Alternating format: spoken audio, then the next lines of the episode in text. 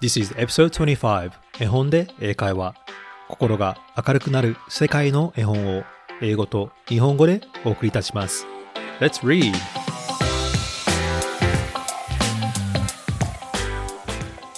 Hello, my name is Hiro and welcome to episode 25 of 絵本で英会話。皆さん、こんにちは。絵本で英会話のヒロです。第25話へようこそ。絵本で英会話は家族で一緒に聞ける英会話学習のポッドキャストです。オーストラリアで育ち、現地の政府で働いている私が心が明るくなる、笑顔にさせてくれる世界の絵本を英語と日本語で読み上げます。So let's get it started!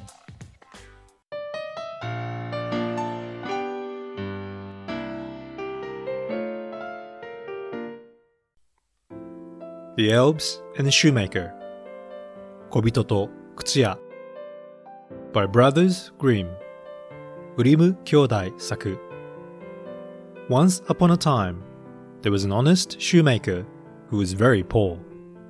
昔、あるところに正直者でとても貧しいおじいさんの靴屋がいました。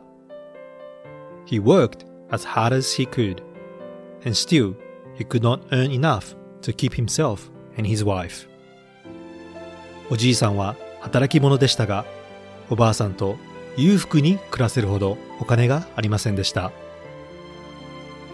At last, there came a day when he had nothing left but one piece of leather, big enough to make one pair of shoes. そしてとうとうある日、一足分の靴の皮しか残らなくなりました。He cut out the shoes, ready to stitch, and left them on the bench. おじいさんは皮を靴の形に切って用意をしてベンチに置きました。Then he said his prayers and went to bed, trusting that he could finish the shoes the next day and sell them. そして神様に次の日も靴を作って売れるように願い眠りにつきました。Early the next morning, he rose and went to his workbench and discovered there are a pair of shoes, beautifully made. 翌朝、目を覚まして、ベンチへ行くと、なんとそこには、素敵な靴が出来上がっていました。The leather was gone, and there was no sign of anyone having been there. 用意していた革はなくなっており、でも誰か家に入った跡もありませんでした。The shoemaker and his wife did not know what to make of it. おじいさんとおばあさんは何がどうなっているのかわかりませんでした。Then the first customer who came was so pleased with the beautiful shoes that he bought them and paid so much that the shoemaker was able to buy leather enough for two pairs. そしてその日、初めて来た客は、その美しい靴を大変気に入り、いつもより高い値段で売れました。おかげで靴を2足作れるだけの革を仕入れることができました。Happily, he cut them out, and then, as it was late, he left the pieces on the bench, ready to sew in the morning. 夜も遅かったので、嬉しそうにおじいさんは買った皮を切り、明日の朝また靴を作るためにベンチに置き寝ました。But when morning came, Two pairs of shoes lay on the bench, most beautifully made, and no sign of anyone who had been there. 次の日の朝も同じように今度は美しい靴が2足完成していました。でも誰か入ってきた後はありません。It was another puzzle. 一体どうなっているのでしょうか That day, a customer came and bought both pairs and paid so much for them that the shoemaker bought leather for four pairs with the money. その日も客が来て両方の二足の靴を買ってきました。これも高値で売れたので四足分の革を買うことができました。Once more, he cut out the shoes and left them on the bench. そしてまたおじいさんは革を切ってベンチに置いておきました。As before, the next morning, he discovered that all four pairs were made. 次の朝も前と同じく、なんと4足の靴がベンチに置いてありました。It went on like this until the shoemaker and his wife were prosperous. このようなことがしばらく続き、貧しかったおじいさんとおばあさんは豊かになっていきました。They were concerned. They could not be satisfied to have so much done for them and not know to whom they should be grateful. しかし、こんなにお世話になっているのに、誰に感謝していいのかわからないことがとても気になりました。So one night, after the shoemaker had left the pieces of leather on the bench, he and his wife hid themselves behind a curtain and left a light in the room. そしてその夜、 おじいさんとおばあさんは準備した革をベンチに置くと、部屋に明かりをつけたままカーテンの裏に隠れてこっそりと様子を伺うことにしました。Just as the clock struck twelve, the door opened softly, and two tiny elves came dancing into the room, hopped on the bench, and began to put the pieces together. ちょうど時計の針が12時を回った頃、ドアがゆっくりと開き、そこに二人の小人が踊って部屋に入ってきました。小人たちはベンチに飛び乗り、靴を作り始めたのです。They were quiet. They made little conversation, and they had brought tiny scissors and hammers and thread. 小人たちは静かに、あまり言葉を交わさず、持ってきたハサミ、金槌、そして糸を使い、靴を作りました。tap tap went the little hammers. トントンと小さな金槌を叩き、stitch stitch went the thread. スイスイと糸を縫い、and the little elves were hard at work. 小人たちはバリバリ働きました。No one ever worked so fast as they. 小人たち以上によく働き、早い職人はいません。In almost no time, all the shoes were stitched and finished. あっという間に靴を完成させてしまいました。Then, the little creatures whisked away out of the window. そして小人たちは窓から去っていきました。The shoemaker and his wife looked at each other and said, How can we thank the little elves who have made us happy and prosperous? おじいさんとおばあさんはお互いを見てこう言いました。私たちを裕福で幸せにしてくれた小人たちにどうやってお返しができるだろう I should like to make them some pretty clothes, said the wife. なら、可愛い服を作ってあげたらどうかしら、とおばあさんが言いました。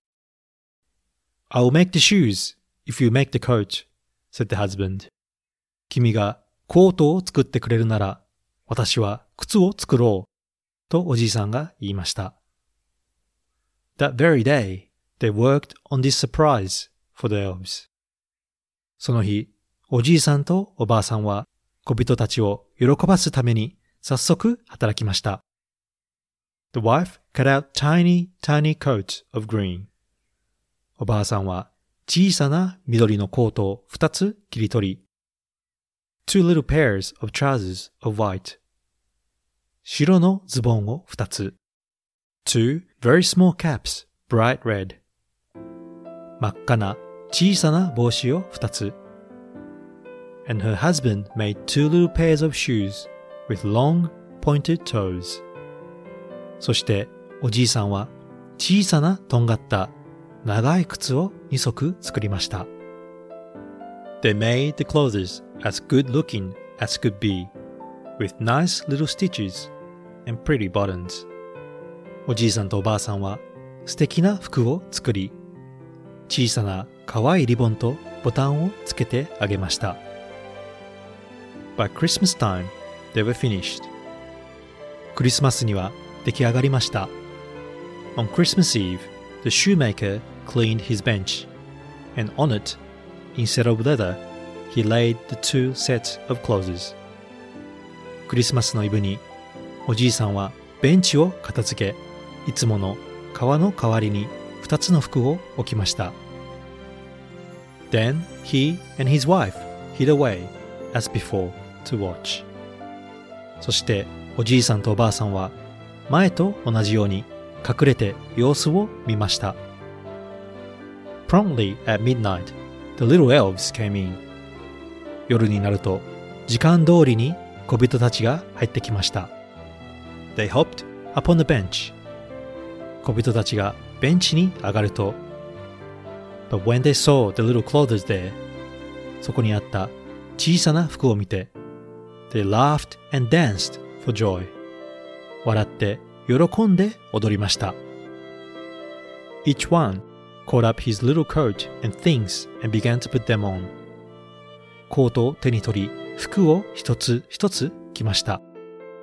They were so happy 彼らは大喜びです Then, when the clock struck two, they left smiling そして時計の針が2時を指すと彼らはニコニコしながら去ってきました They never came back anymore その日以来小人は現れなくなりましたが But from that day they gave the shoemaker and his wife good luck so that they never needed any more help その日以来おじいさんとおばあさんは幸運をもらい幸せに暮らしました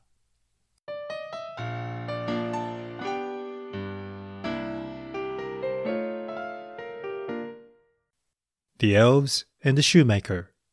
小人と靴屋いかがでしたでしょうか？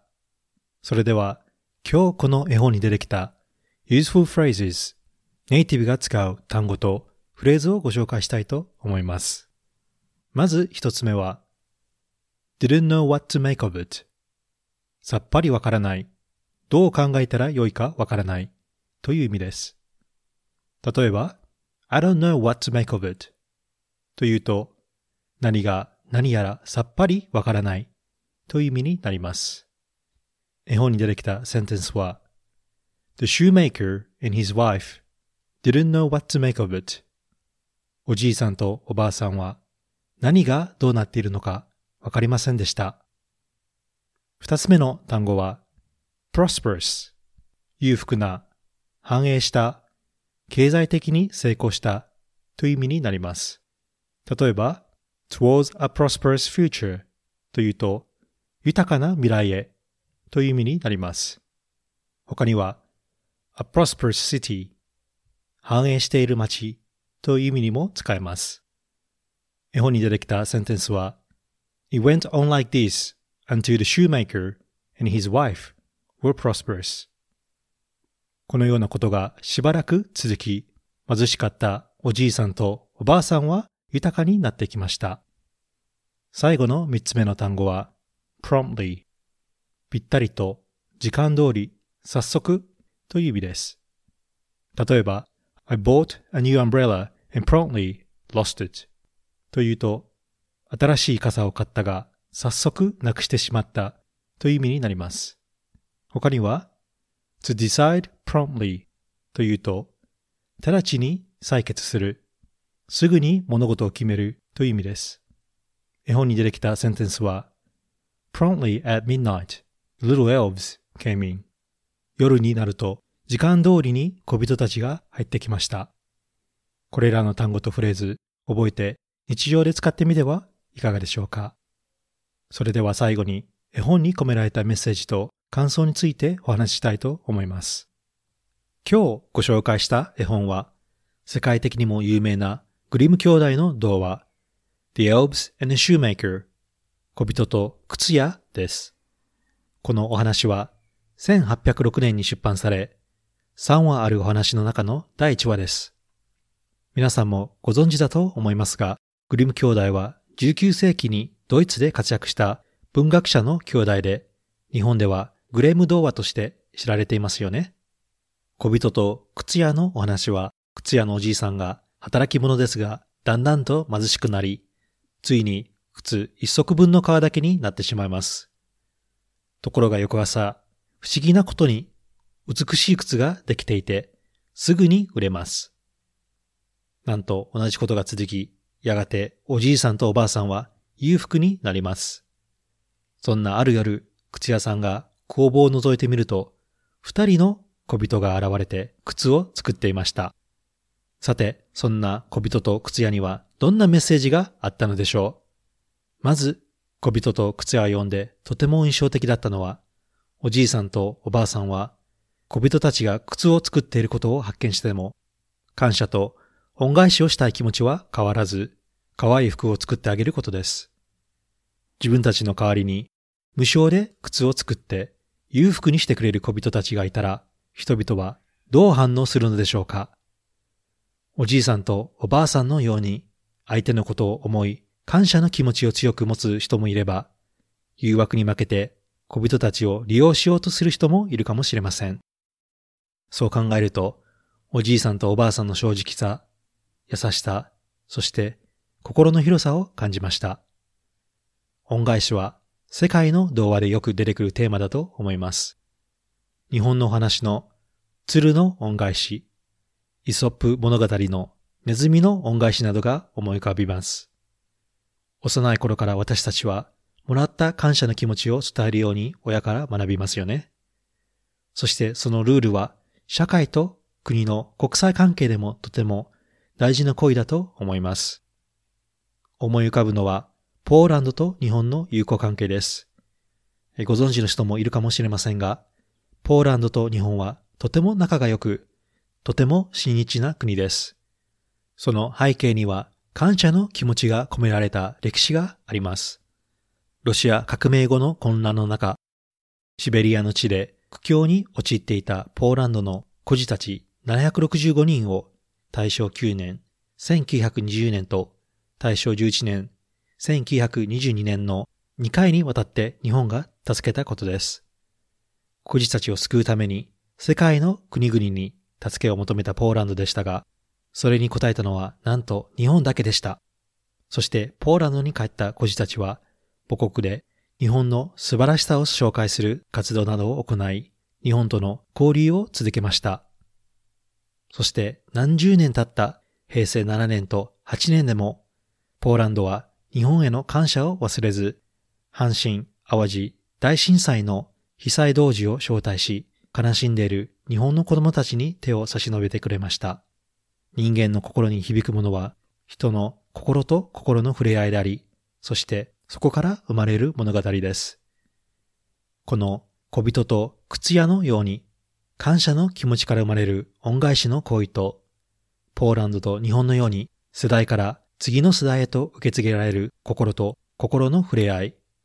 この童話を読んで、改めて人としての優しさと感謝の気持ちを持つ大切さを感じました。